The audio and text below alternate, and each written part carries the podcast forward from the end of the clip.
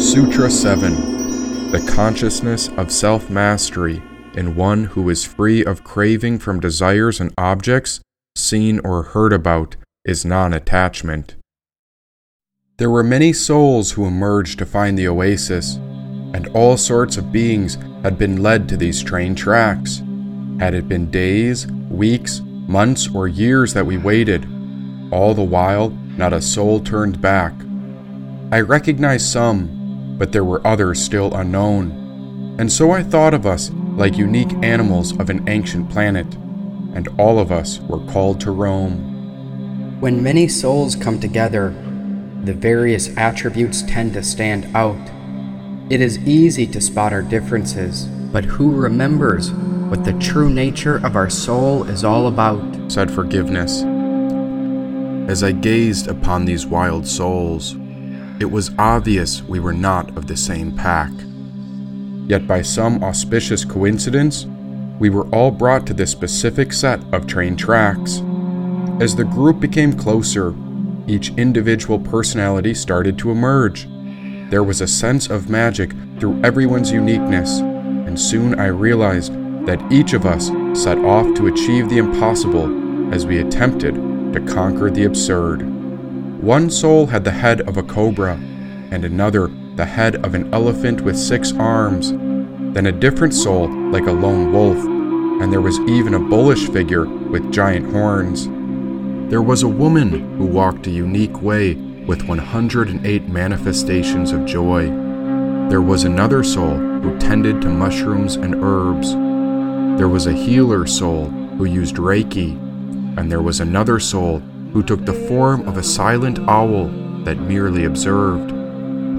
Into the oasis we went to lose our minds and find our soul. Each of our journeys depicted an aspect of non attachment we were learning to surrender control. Other souls stayed safe and comfortable, and that is what kept them far away from this place. But for those who took the chance to find their true potential, then we were on the path to self mastery. Only those willing to depart upon a great journey can discover how the true transformation occurs. These souls had the courage to face their lower nature, and that is what made us an absurd herd. Now the wind began to surge, as a mystical voice from far beyond was heard. We were the wild ones who found the secret train tracks, all because we set off to face what the world calls absurd. And have you heard about that wonderful tribe that attempted the absurd? They went off into the woods in search of their true nature when nothing was assured. Life had beaten all of us, we died in different ways and left our old skins behind. We were protectors of the sacred soul in search of something worthy to find. Gray and away, mysterious clouds began to form. Like a giant figure creeping over the horizon, a force beyond death began to transform. There I saw a bird. I think it was a crane up in the sky. Hey, you, I yelled. You up there, are you really alive? Listening to the wind, had the bird brought forth the mysterious sky. This bird was very intent when it called back to reply. Our job is not to grasp for more. Our job is to let go of everything that keeps us feeling less. Ask what is the pursuit of self mastery. Then you will know how we can bring forth our best. Was this all a test? And now the crane carried on by. I tucked the wisdom in my memory so that the message wouldn't die. Then Girl came forward, as she too had heard the bird's words. It inspired us, and so I asked what message she had heard.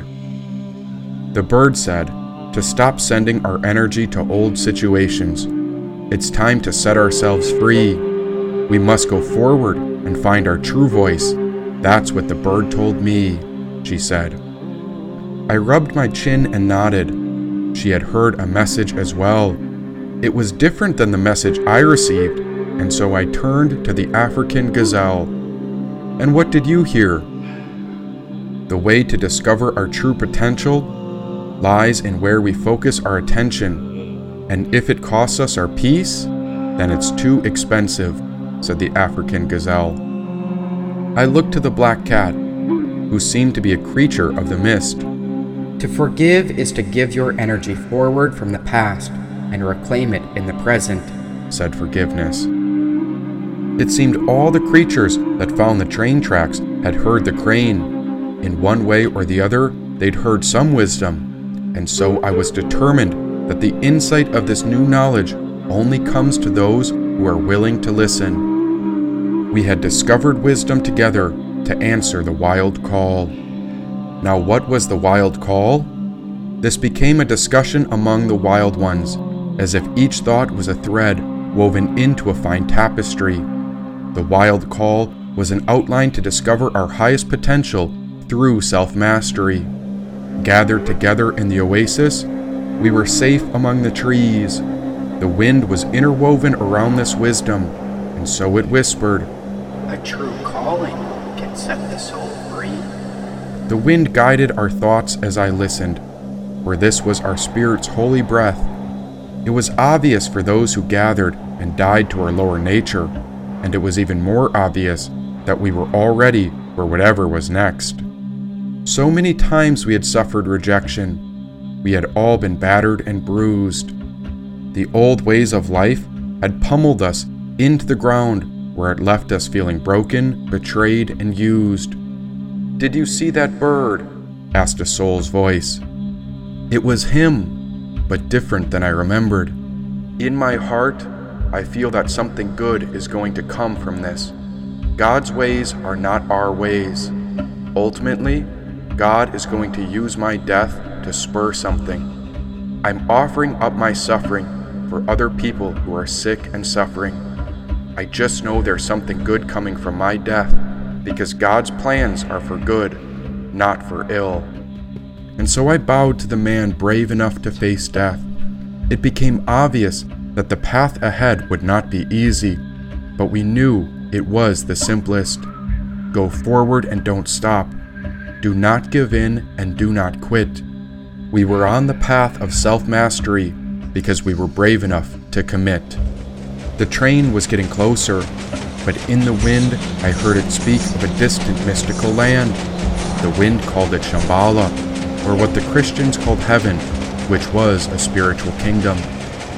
But in order to find this place, you must take the train back to Earth and bring forth a spiritual reshaping. Aboard this train, you will practice and study the path of Shambhala warriorship. So this is known as Shambhala warrior training, whispered the wind. The train tracks were still empty, but the sky held much optimism and light. I believed a train was coming. I could hear it, but I knew its arrival time would be precise and just right. What's Shambhala warrior training? I whispered to the cats. And so forgiveness said, This path is the tradition of bravery, not being afraid of who you are, and it's open to any being who seeks genuine and fearless existence. The practice of meditation is the foundation for the realization and understanding of all the principles to come. Shambhala training presents a series of methods that involve retreats into sitting practice, walking practice of meditation, as well as the practice of Shambhala vision. First, level 1 is the art of being human, or experiencing the world as sacred and seeing basic goodness as your birthright. Level 2 is the birth of the warrior, recognizing your habitual patterns and discovering fearlessness. Level 3 is the warrior in the world where you develop confidence in all aspects of your daily life. Level 4 is the awakened heart, or allowing your heart and intuition to open so you can communicate fully with the world. Level 5 is the open sky, trusting who we are and genuinely caring for others and the world. When you live your life in accordance, then you develop natural elegance. Your life can be spacious and relaxed without having to be sloppy. You can actually let go of your depression and embarrassment about being a human being, and you can cheer up. In order to let go, you have to train yourself in the control of renunciation and discipline. Our challenge is also one of the most important principles of letting go, which is living in the challenge. For the warrior, every moment is a challenge to be genuine, and each challenge is delightful. When you let go properly, you can relax and enjoy the challenge. When you look at yourself in the mirror, you can appreciate what you see without worrying about whether what you see is what you should be. You can pick yourself up on the possibilities of basic goodness and cheer yourself up if you relax with yourself.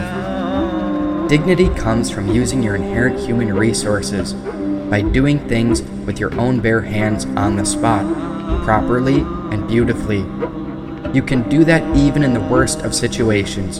You can still make your life elegant. A further stage of letting go is telling the truth. In the Shambhala kingdom, honesty is the policy. It does not mean that you have to bare your innermost secrets and expose everything that you are ashamed of. You have nothing to be ashamed of.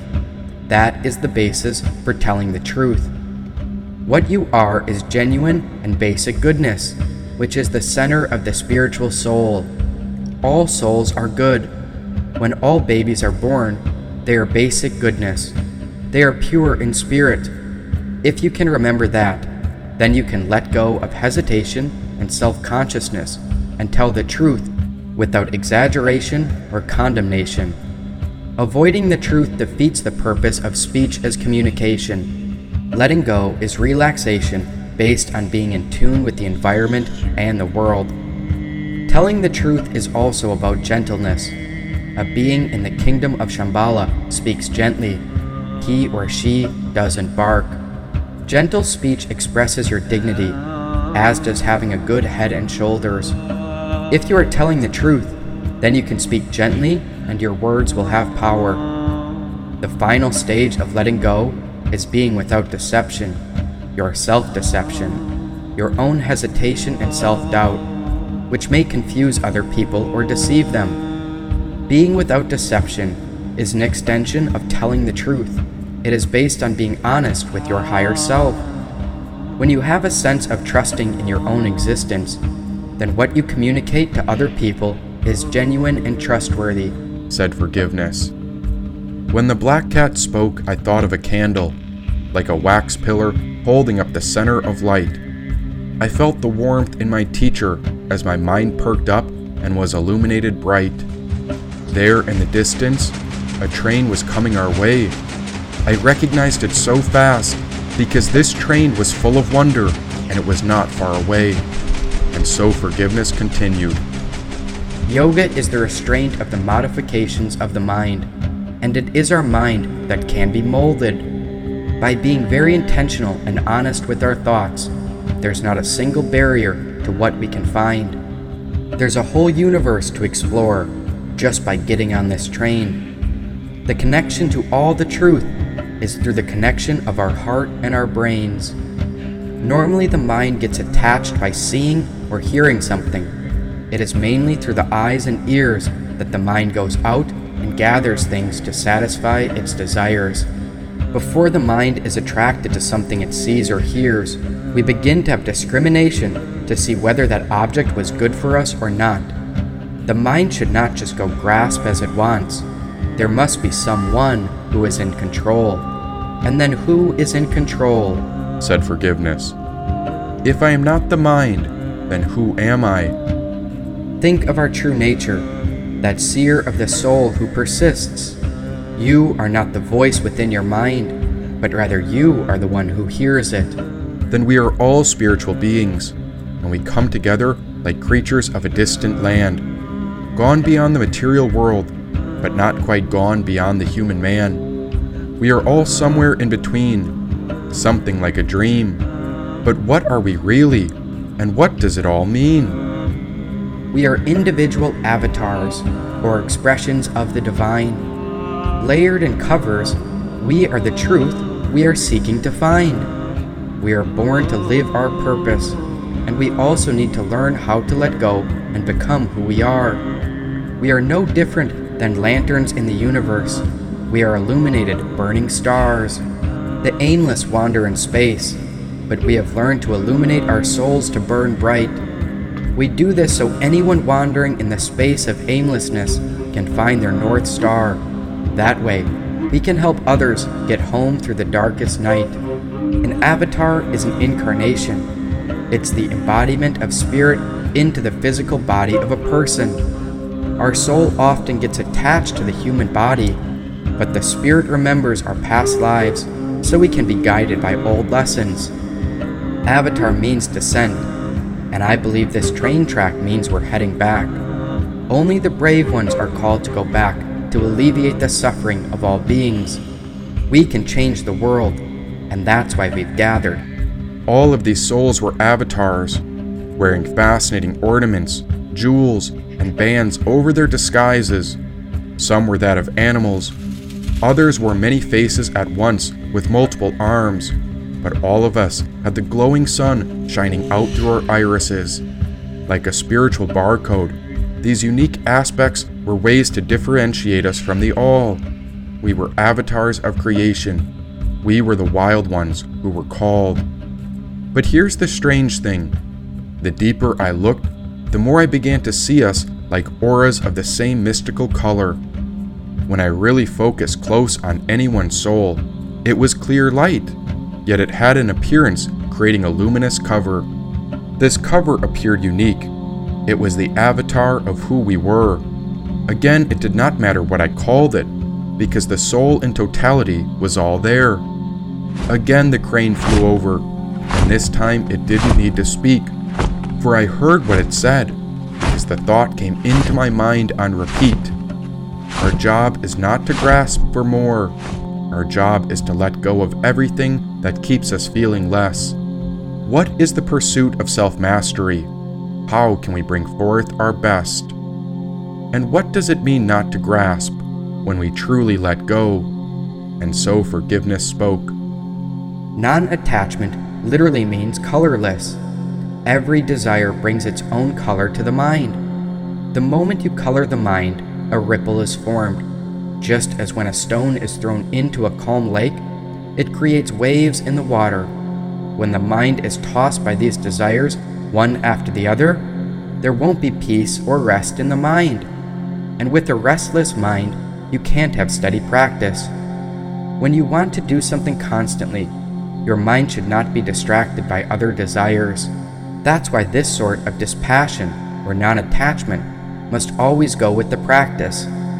Any practice without this non attachment can never be fulfilled. Many times people say, Oh, I have been practicing meditation and yoga for so many years. I pray daily, morning and evening. Yes, they do that. We have to accept it because we see them sitting in meditation every day or going to the church or temple. Sometimes they sit in the front of the altar for hours and hours. But what is the state they are actually in? Are their minds dissipated because of the different desires? How many people stand in front of the altar and think of their business, or allow their eyes to wander about to see how many friends are there? If temples and churches become social centers, then they have lost their original purpose, because the mind of the people are more attracted to worldly things than to prayer. The lips may repeat the prayer mechanically, like a phonograph record, but the mind wanders to other places. That's why you can't collect and compose the mind unless it is free from distracting desires. Meditation is possible only when the mind is free from attachment. In fact, you need not even practice meditation if your mind is completely free from all selfish desires. You will see that you are always at ease. You will never become restless and you will never be disappointed. So we need the practice and the non attachment, and of these two, the non attachment is the more important. Immediately, somebody will ask, If you are unattached, won't you lose all incentive and become dull? No. When we say unattached, it means without personal desires. If you really want to be greedy, be greedy in serving others. Try to remove the suffering of other people. Once you are unattached in your personal life, you can serve others, and by doing that, you will find more and more joy. That's why sometimes I say that the most selfless person is the most selfish one. Why? Because a selfless person doesn't want to lose his or her peace and happiness. Even with God, do not have any personal desire or attachment. Many people approach God and say, God, give me this, give me that, help me win this campaign. Or they may say, If you help me pass this examination, I will light 10 candles. We tried to do business with God, but it only shows our own ignorance. Those very candles were given to us by God. So, what is the idea of giving them back to God as if we have created something? Our desirous mind deludes us and we become ignorant. The discrimination of a desirous person gets completely faded. His or her interest is to achieve things. That's all. The desirous person doesn't bother to wait and think. The scriptures say, even the desire for liberation or heaven is bondage. These desires bind you and bring restlessness. To get to heaven, you have to be completely desireless. So, is it possible to be desireless? No. Actually, it is not possible. As long as the mind is there, its duty is to desire. This may seem to be contradictory, but the secret is that any desire without any personal or selfish motive will never bind you. Why? Because the pure, selfless desire has no expectation whatsoever, so it knows no disappointment no matter the result. But though it expects nothing, it has its own reward. When you make someone happy, you see his or her happy face and you feel happy yourself. If you have really experienced the joy of just giving something for the sake of giving, you will wait greedily for opportunities to get that joy again and again. Many people think that by renouncing everything, by becoming selfless and desireless, there is no enjoyment. But that is not so. Instead, you become the happiest man or woman. The more you serve, the more happiness you enjoy. Such a person knows the secret of life. There's a joy in losing everything, in giving everything up. You cannot be eternally happy by possessing things. The more you possess, the more sad you will become. Have we seen millionaires? People of the highest position, prime ministers, presidents. Are they happy? No. The higher the position, the greater the trouble. Only a saint, a renunciate, is always happy because there is nothing for a saint to lose. Because you don't have anything. All you have is your higher self always. That is the secret. That's why we say, have non attachment and dispassion. By renouncing worldly things, you possess the most sacred property, your peace, said forgiveness. And there is another aspect, or benefit, of non attachment. It is mainly a person with a detached mind who can do a job perfectly. As an example, the other day I received a letter from a disciple who runs one of my spiritual centers Another yoga teacher visited this center and asked, Don't your students ask for something more? In my classes, if I don't teach something new every class, they say, What is this? We paid you and got this yesterday. You are teaching us the same thing today. Why should we pay again? Unless you give us something new, we won't pay you again. So the visiting teacher said he carefully arranges the lessons in such a way that every day I can add something new, so that way he can ask for more money. But here, it's the same old stuff every day, and people are coming more and more, and nobody seems disappointed. Then I told him, We don't sell yoga, we just teach for our joy. The people contribute as they want. There's no business here, but rather the heart is working. Probably in the case of the other teacher, he expects money and so that teacher is interested in teaching something new every time to get more people and more money, said Mr. Kismet. It is a fact. The same thing is happening in our other yoga classes also. For years now, people have been coming to the classes, and each class has been more or less the same. And every time they come, they contribute something without ever getting tired of it. They could practice the same thing at home, but still they come to classes because they don't feel the vibration of business there, but rather they feel the vibration of yoga. That is what they don't want to miss. Even in the whisper within the wind, I may not quote scripture or try to give something new, but rather I may say the same ideas again and again. People might say, The Spirit says nothing new. It's the same old Spirit, the same old stuff. But I feel happy to teach, and they seem to be happy being here. And so they make me happy, and I make them happy. We just spend a little happy time together. That's all. We just talk about something or do something in the nature of yoga. Yes, that is the secret. There is joy in being together. That's all. So that is the life of detachment. There is no expectation. We just come together. They don't feel they are losing their money, and I don't feel that I'm gaining their money. We are all as one family. We pool our money, our energy, and our ideas. What else do we want in this life? And that is yoga. So when the mind is free from personal interest, we do our work well and feel joyfully. Our lives become meaningful. If our minds are free from selfishness and there's a sacrifice in everyone's lives, the world becomes a heaven, an abode of peace and bliss. Everything in this life gives. Sacrifice is the law of life. That is why we admire and adore people who have given their lives for the sake of humanity. Why do we worship Jesus and the cross? Because sacrifice is the meaning of that cross. He sacrificed himself, and we worship that quality. It is not the piece of wood we appreciate, but the sacrifice it represents. Jesus gave his life for the sake of humanity. It is because of that sacrifice that all the prophets, sages, and saints are worshipped as divine beings or one with God. It is not only our saints, but everything in nature trees, birds, animals they all live for the sake of others. Why does a candle burn and melt away? To give light. Why does an incense stick burn to ash? To give fragrance. Why does a tree grow? To give fruits and flowers. Is there anything, sentient or insentient, in this world that lives for its own sake? No. When all of nature sacrifices, then why should we human beings alone lead selfish lives? We are here to give and give and give.